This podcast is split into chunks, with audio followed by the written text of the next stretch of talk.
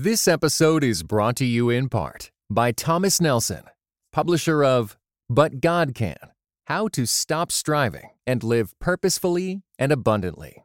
Written and narrated by Becky Kaiser and is available everywhere audiobooks are sold.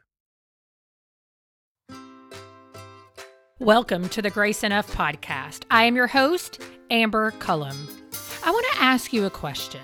Have you ever said or thought, I am so overwhelmed right now. Dictionary.com defines overwhelm as to cover or bury beneath a mass of something. And while we rarely find ourselves literally buried in something, we frequently find ourselves mentally buried in something. Maybe you've said or thought, I am so overwhelmed with laundry. I am so overwhelmed with my responsibilities at home and work. I am so overwhelmed with caring for my aging parents, caring for my toddler, the thoughts bombarding my mind. The list could go on and on. Today, my friend and fellow podcaster, Jenn Uren, joins us to talk about her personal experience with untangling overwhelm. She also talks about what pride has to do with it and where the surprise adoption of two children fits in to her story. Before we begin, I would love if you would come over and say hi on Instagram. I am at Grace Enough Podcast underscore Amber. It's where I hang out and share a bit of life behind the scenes, along with podcast happenings. I love to connect with listeners in the DM, so please come over and say hello. Good afternoon, Jenn, and welcome to the Grace Enough podcast. Well, thanks for having me, Amber. Oh, it's like, well, you are my friend. It's great. Yes. I've had friends on the show recently, and I love it because it's, well, I do get distracted though, and I want to talk about friend things instead of what we're here to talk about. Right. Yeah. We'll we'll stay professional. That's right.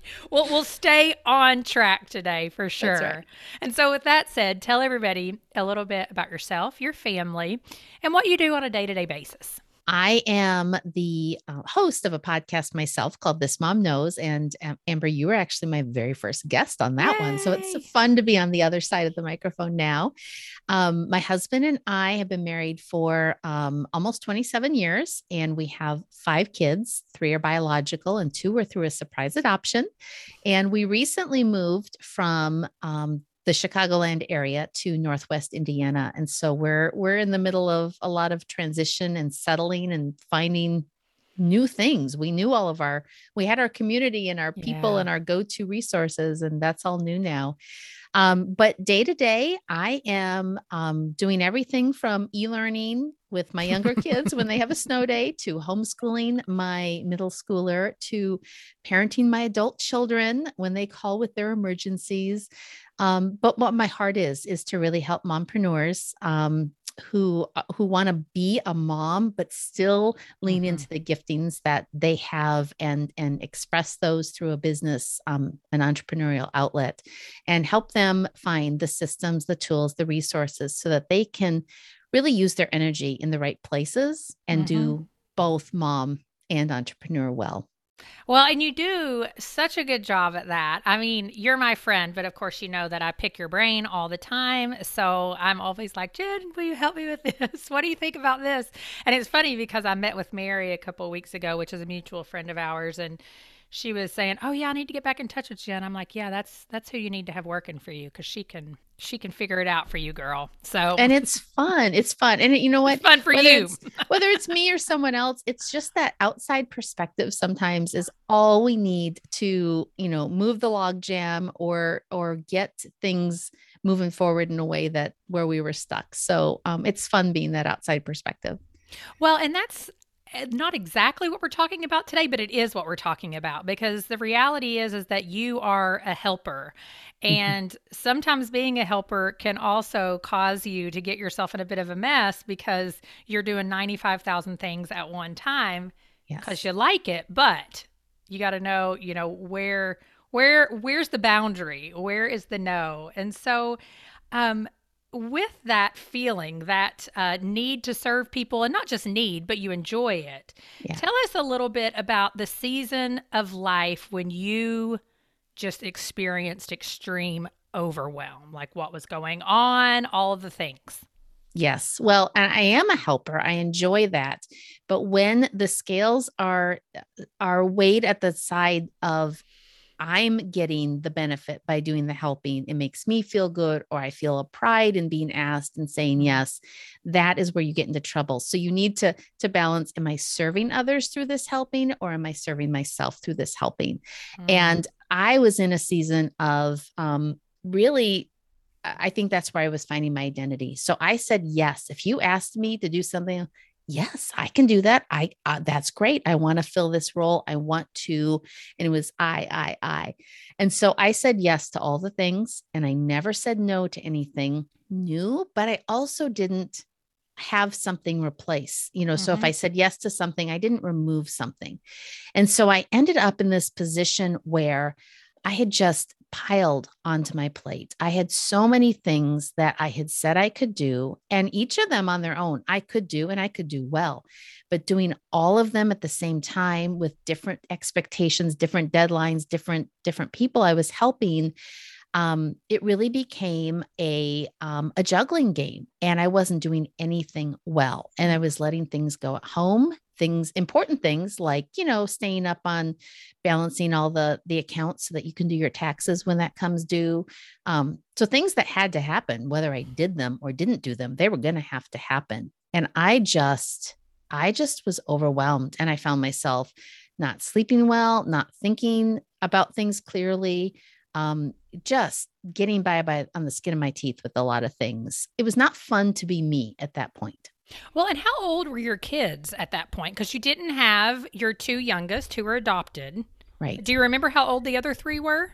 Yeah, so it would have been, um, well, by the end, they were um, 16, 14, and 8. But I had been doing this really since um, since just before the baby had been born. So for eight years. So my my older two were probably about eight and six when I started just going, I can do these things. I can do these things.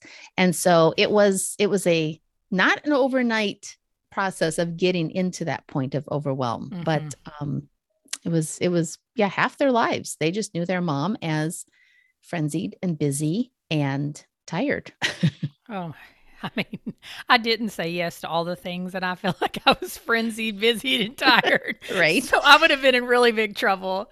Um, but eventually you did move into this place where you were managing the overwhelm, but you still were really struggling with this strong sense of obligation. And I have a feeling a lot of people can really resonate with that. And the reason why I think that is because I hear women say it all the time but I feel like I should be doing that. Right. And so when did or how did you kind of flesh that out? When did you get to the point where you realized, "Oh my gosh, I just feel obligated to do everything." And then what did you really do about it? It was a slow coming to that point. I do remember a very clearly a point of pride where something happened and I went, for crying out loud, I'm Jenn Uren. There's no reason I can't do this. And it was like God went, boom. Mm-hmm. we're going to correct that right now. And mm. things started to really um, get harder after that. And really the thing that was the tipping point for me because so often isn't this the case? We we don't come to our own conclusions. Something else has to happen. But it was our adoption of the babies. That was kind of part of the whole tipping point to say i can't do it all nor should i I mm-hmm. can't do it in my own strength. And th- I have a different calling than doing. I am called to be. And um, mm. I need to to lean into that role as a mom and be the mom, which does include doing some things, but yeah. not act and do the things the mom's mom does without being that person mm. to my mm. family. Yeah, well, and so during that time, like you say that God really kind of got a hold of you. Um, I mean, you'd been walking with Christ through this whole thing. Yes. And and I think personally, uh, as believers, we can sometimes really get caught up in that, well, they there's this need at church, so I'm going to fill it. Yeah. You know, how do you untangle that where I'm needed at church and I can fill all these roles, but I cannot do this for my own health and for the health of my family. Yeah. So now on this side of things, I've been able to really go, you need a filter. You need a filter through which to to put those things so that you can decide mm. is it your best yes you need to become so practiced at saying no and reserved at mm. saying yes that when you say yes there is a value there and and that's a good thing because just because you can do it doesn't mean there's not 10 or 15 other people who could mm. do it and by you saying yes if that is not what you're supposed to do you're actually denying somebody else the opportunity to be a blessing or be blessed in the way that um, that they could be. So you could really be actually, it can be selfish to say yes if mm there's a mm-hmm. need, if you're not the right one to fill it. Well, and I think too, like when you think about filling all the needs, I have learned that if you're that person that always says yes, you will get asked to do yep. everything. exactly. So you're you're hurting yourself. I know right? It's like, um, wait a minute, they just asked me to do X, Y, and Z, but I'm already doing A, B, and C. And then all of yeah. a sudden, yeah, you're saying yes to everything. Today's episode is sponsored by the 10 Minute Bible Hour podcast. The 10 Minute Bible Hour is a daily deep dive Bible podcast accessible to everyone. If you want to build consistent, thoughtful interaction with the Bible into your daily rhythm in a way that's fun and friendly and saturated with historical context, then the 10 Minute Bible Hour podcast is for you. This show is different. It works straight through entire books of the Bible, one little chunk at a time, and it does the whole thing in a way that's human and genuinely funny. The 10 Minute Bible Hour podcast is built to welcome new listeners at any time, so you can start from the beginning or jump in with the current episode. Christians from any background, as well as non Christians who just want to understand the Bible and their Christian friends and family better, will love the show. The 10 Minute Bible Hour podcast. It's the Bible without the sermon. You can find it at www.thetmbh.com or wherever you listen to podcasts. So, you get to a point where you're kind of managing this overwhelm, but you're really still struggling with a sense of obligation. And then your world does get flipped upside down. Yes. And along come these two little people. And so, share the story of how they came into your life. Yeah. So when I tell people we had a surprise adoption, they usually go, Oh, so you were fostering and you just didn't realize you would adopt. I go, No, we didn't know we would ever be adding to our family. We weren't fostering, we were doing nothing. In fact, we had just taken a huge family vacation. Um, and I was saying to my husband things like, Isn't this great? Like, we were able to leave the kids at the hotel and go out for dinner this is a foretaste of what's coming. I'm so excited for these years, not knowing that it would all change six weeks later, you know. but I was I was leaving our homeschool co-op.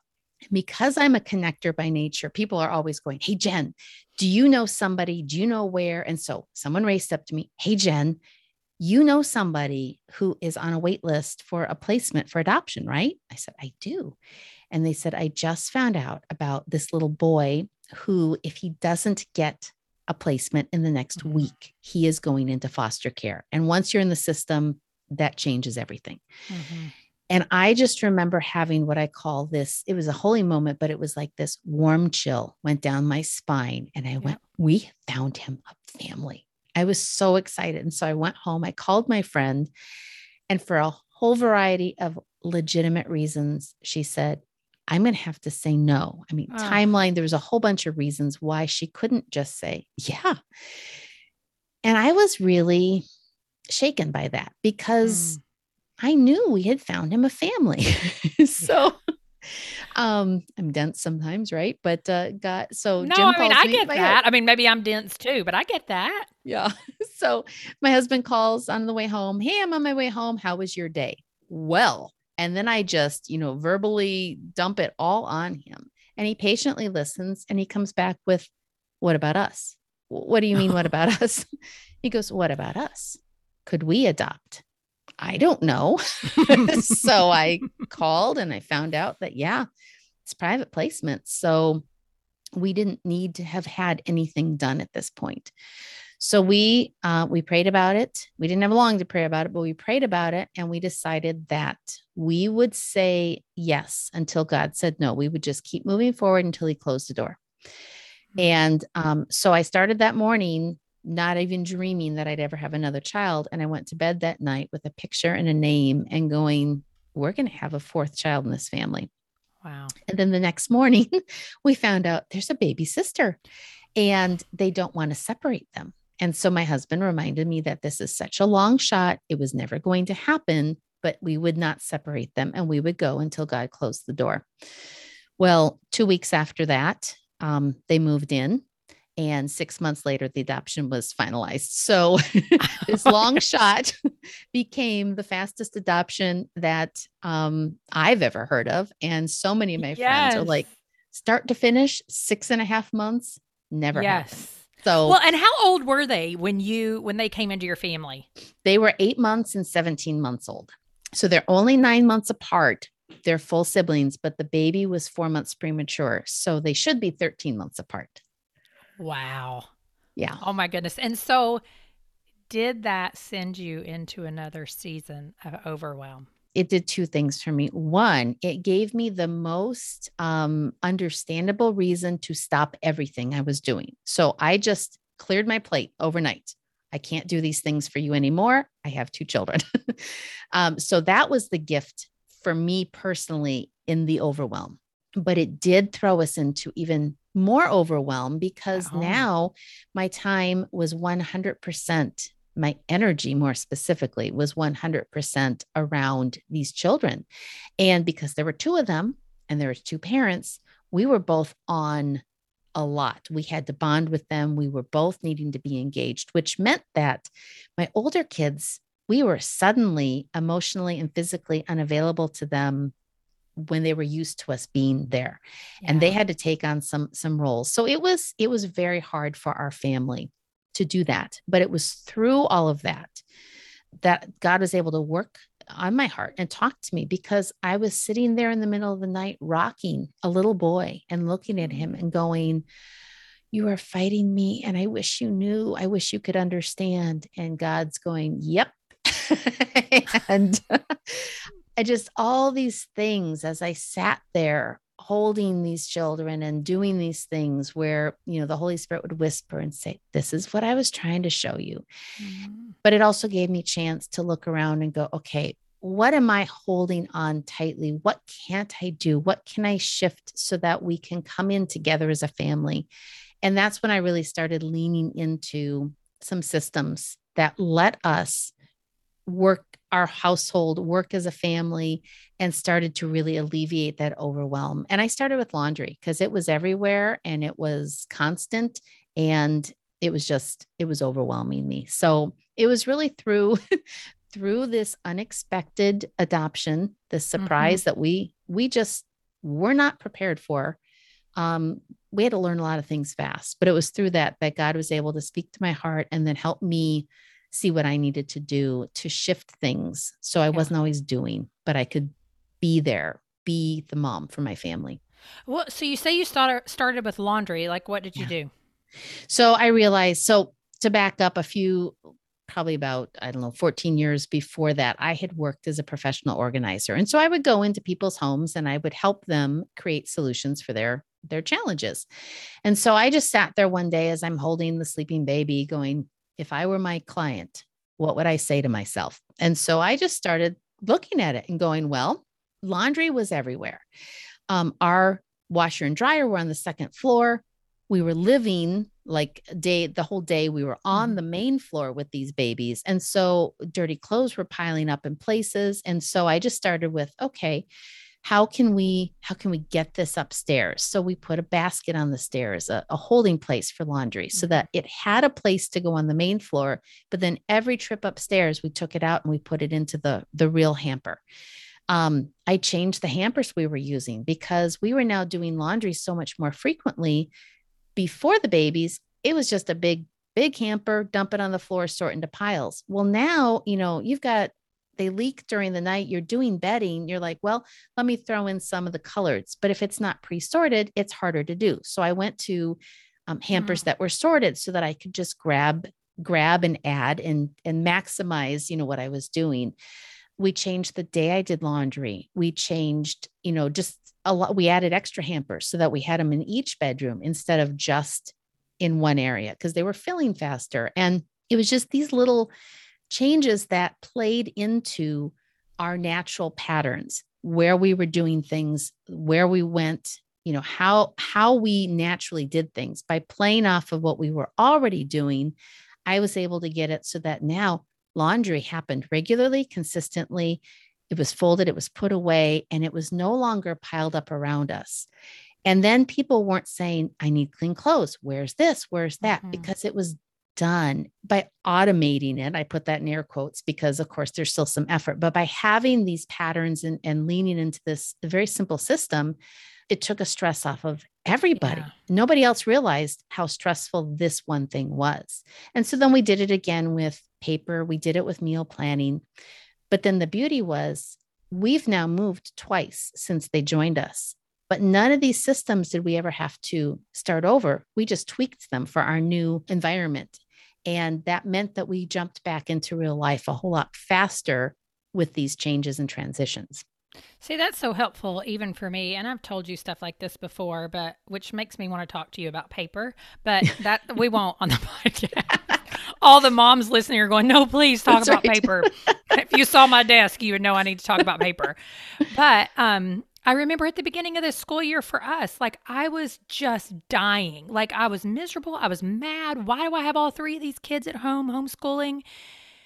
And finally, I just took a deep breath and was like, you have got to start daily chores. All of your kids mm-hmm. are old enough to do daily chores. And I just happened to be in a conversation with a good friend who kind of shared a little bit about what she does. And I was like, yeah, that's it put a piece of paper. I mean, this is super simple. Put a piece mm-hmm. of paper on the wall.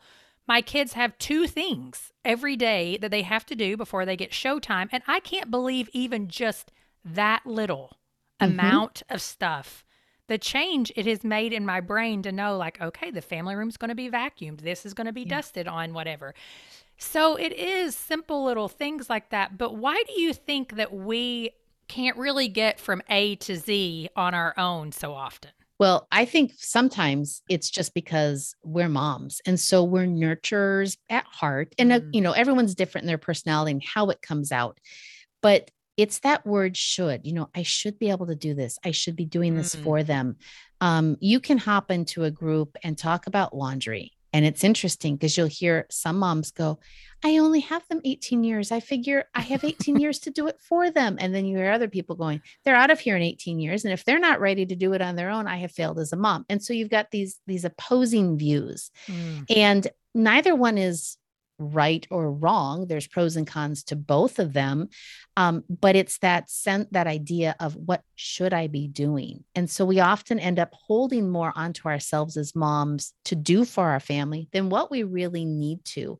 And we become then a bottleneck when we don't want to be. So then when it's something like, um, you know, hey, mom, can I have my friends over tonight? Well, I haven't cleaned the family room. So no now you're the bad guy for the no because you didn't clean the family room when it could be well is the family room clean? You know how do we do these things? You know if we're maintaining if we're picking up every night then it's you know hey do a quick vacuum and sure you can have them over or vacuum when they leave because you're going to make a mess. You know it it shifts it from us being the bottleneck to everyone carrying part of the mm. responsibility so that it's no longer a burden to anybody but it's in that transition that I think sometimes we feel guilty as moms. And so mm. we just mm. do it ourselves. Or we say it's just easier to do it myself than to teach them. And you're like, well, yes. today it is. But when you do it again next week and the week after and the week after and the week after and the week after, wouldn't it be easier to teach them? so we don't always look at the bigger picture either. Sometimes we just look today. oh, and I appreciate that because I'm so guilty of that. And you're right. Like, even though I know, I think a lot of moms in our heads, we know that if we just put in the work now, our life is going to be easier. But still, it's really an obstacle to overcome that. And I have a friend um, here local in Raleigh, Tara Boone, that does a great job with her boys. I mean, mm you know, like they can all they know how to empty the dishwasher already. And we're talking all three of them are younger than my kids. Yeah. Um, but there's a lot of things. And it's like, oh yeah, it really is just repetition. Like kids really will do it. And mm-hmm. it just makes you a happier mama. And it's it's also knowing what is the important thing and where can I be flexible? And so if it's like this dishwasher needs to be loaded and run every night after dinner, that's where we have to be very firm. But we can be flexible on, you know, as long as you are not nesting the bowls and they can all get clean, I'm not going to nitpick on how you choose to do it. And it's in mm-hmm. that freedom, that flexibility to have a little bit of freedom and autonomy that um, it gets done because mm. you're kind of letting go and you're letting them learn. But it's also sometimes where we find, you know, they saw that differently than me and they came up with a better way to do mm. it but it sometimes you know this is where i hear a lot of moms go well it's my way or the highway like this yeah. is the right way and you're like well maybe for you but not necessarily for your children. Well so, and i appreciate that too because that control uh, i sometimes find myself just needing to walk away and let them do it like don't if it bothers you that much sometimes you may need to just walk away and let them do it. Like mm-hmm. believe that um, if there's still a piece of fuzz on the counter after they've dusted that uh, it's better that they're being trained. Eventually yeah. they'll get better and better at it right? Yeah. And eventually you can point that out but don't lead with you missed a spot. Yeah. Guilty. I'm the worst. I'm the worst this episode is brought to you in part by Beyond Ordinary Women Ministries, which prepares Christian women for leadership. At Bow, we believe that every woman is a leader because she influences someone. So, whom do you influence? Do you mentor a woman? Serve in the workplace? Or do you lead a small group, teach the Bible, or even lead an entire ministry? No matter who or how many you influence, our free online resources will help equip you. Our videos, podcast episodes, and articles from experienced women leaders will encourage you and perfect your leadership skills. They offer wisdom for dealing with ministry pitfalls, current biblical issues, health for your own soul, and insights for shepherding others well. In addition, Bow offers Bible studies designed to connect women of multiple generations. They provide a challenge to both women new to the Bible and those wanting to dig deeper. Be our guest and browse all of our free resources and low cost Bible studies at beyondordinarywomen.org. Okay, so tell me this though. The the kids are at home yeah. and for those people, I'm assuming that both, well, probably not the baby, had reactive attachment disorder. Is that correct? Nothing has been diagnosed officially. Okay. Um, definitely trauma, lots of trauma. Um, but yeah, we've never had an official diagnosis. Um, so we've never called it that or done yeah. anything with that. So would you say that during the the first several months that they were with you and the older kids were struggling, like how long did it really take you before you said like, okay, we are doing more harm than good here in the sense of like everybody's feeling nuts. Um, mm-hmm. and we've got to step in and make some changes. Do you remember about how long it was? Well, the first thing I do remember is the transition from this child to my son. You know, I remember at first because, you know, it was it was somebody else's child that I'm now taking into my home. And so I did not ever experience and I don't know if it's because it was a surprise or why, but I never had that oh, you are meant to be my child. Hmm. I yep. knew we were we were called to be obedient in this adoption. Um, but I never had this instant maternal love. But I remember, I remember rocking our son, and he was the harder one to attach to because he was older. That's right. And because mm-hmm. he remembered That's the right. family he'd been with, yep. who are amazing. And they have stayed involved as grandparents for all five of our children. They're like, I we want to stay as his grandpa and uh, grandma and grandpa. And I'm like, well, I have five kids. They're like, great, we have five grandkids. So It's the you know, best. they- it's the greatest story. It's it's so it's such a blessing. But it was hard because we had to say to them, we can't really see you for six months. You know, we've got he needs to know um, that this is here. So that was really the first thing was that transition from this child to my son.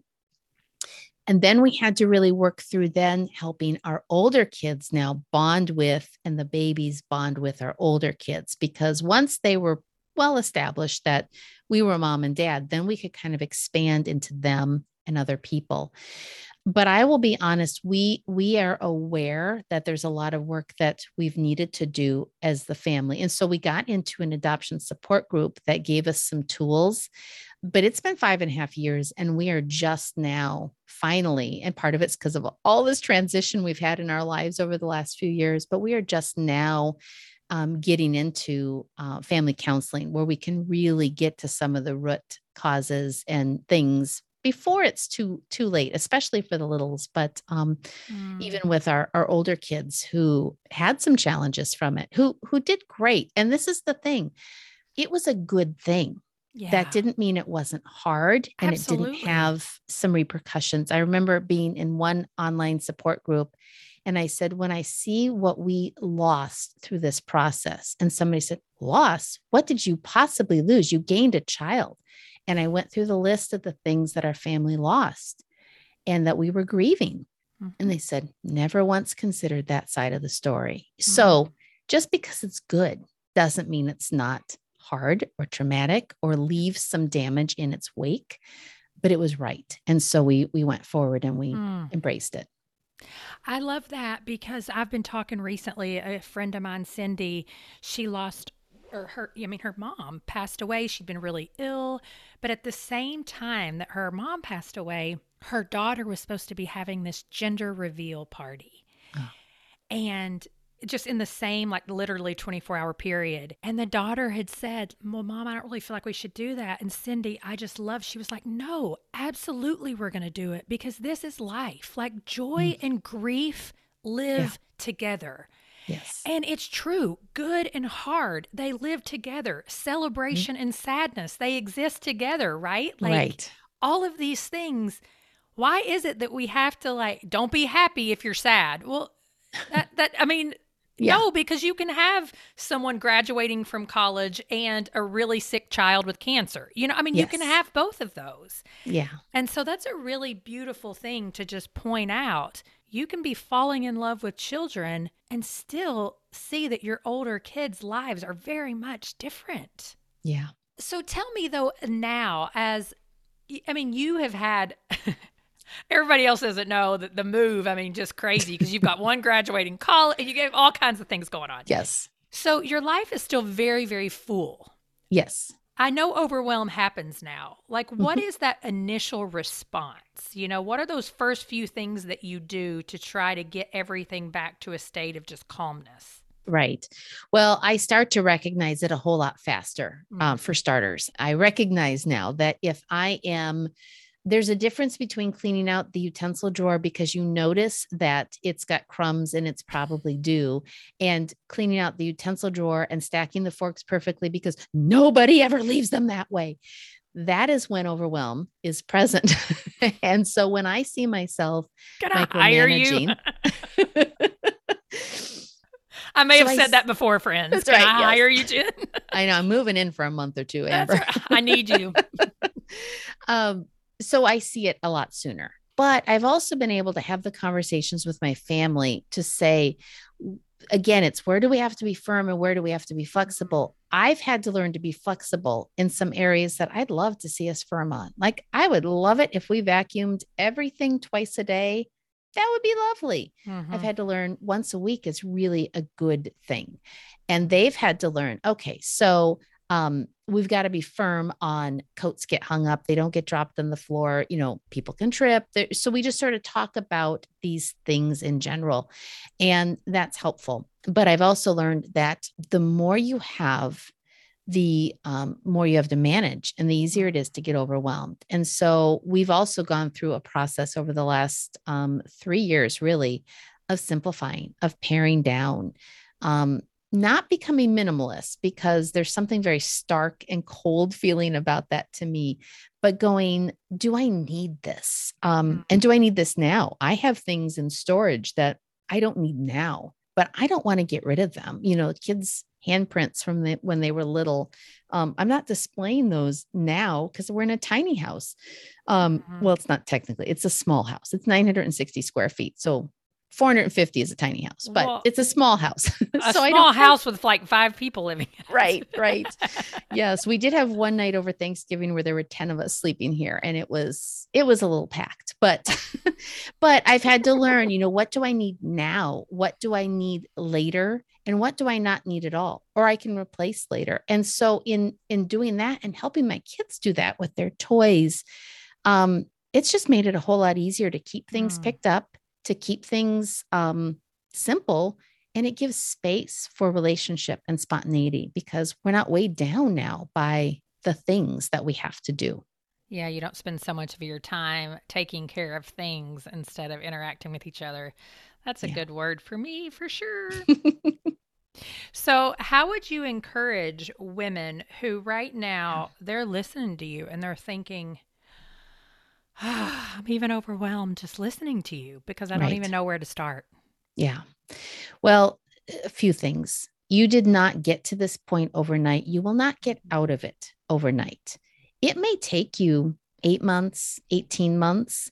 But the reality is, if you do nothing about it today, in eight months or 18 months, it will be no different. Mm-hmm. But if you mm-hmm. do one thing today, it will be better.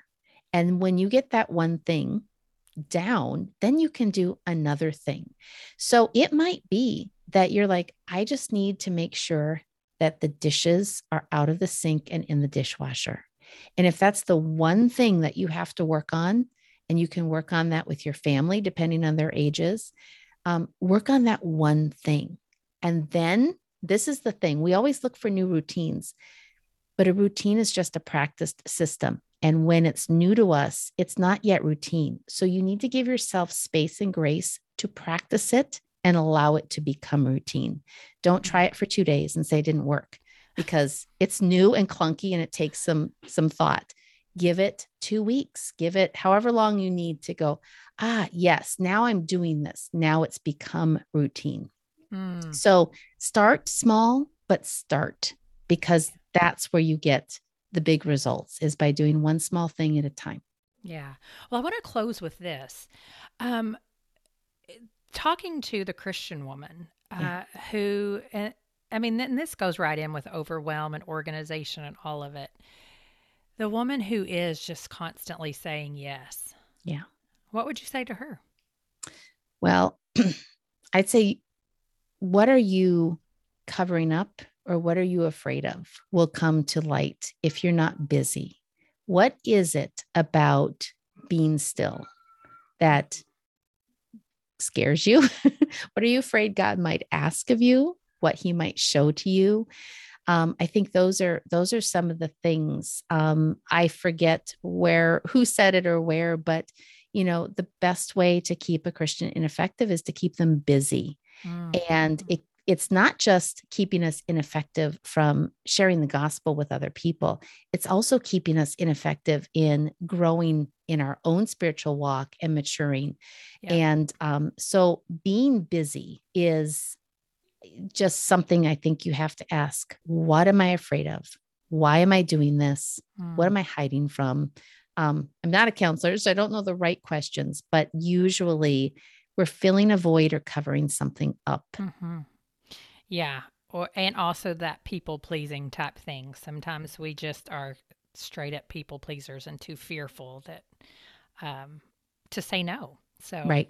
Well, people, someone maybe wants to connect with you, listen yeah. to this mom knows. Where can they find you? Yeah. So my website is thismomknows.com. And uh, you can find my podcast at thismomknows.com slash podcast singular. Um, and there is also a great resource to help you start to figure out how to create a system. Um, thismomknows.com slash system. There's a an opt-in that starts to lay out for you how to do it if you're like, I just don't even know where to start. That's right. And take advantage of it, friends. I'll make sure that I put it in the show notes. And girl, you know, I love and appreciate you. Mm. And so thank you for being here today. Well, the feeling is highly mutual. And I'm so honored um, that you've you've included me on your podcast. If today's conversation resonated with you, not only do I encourage you to come say hello to me on Instagram at Grace Enough Podcast underscore Amber, but connect with Jenn. You can find her at This Mom Knows Podcast. Thank you for listening to the Grace Enough Podcast. Tune in next time. This episode was brought to you in part by the Truce Podcast. The new season examines the connection between some evangelicals and the Republican Party with the help of world class historians. Subscribe to Truce in your podcast app or listen at trucepodcast.com.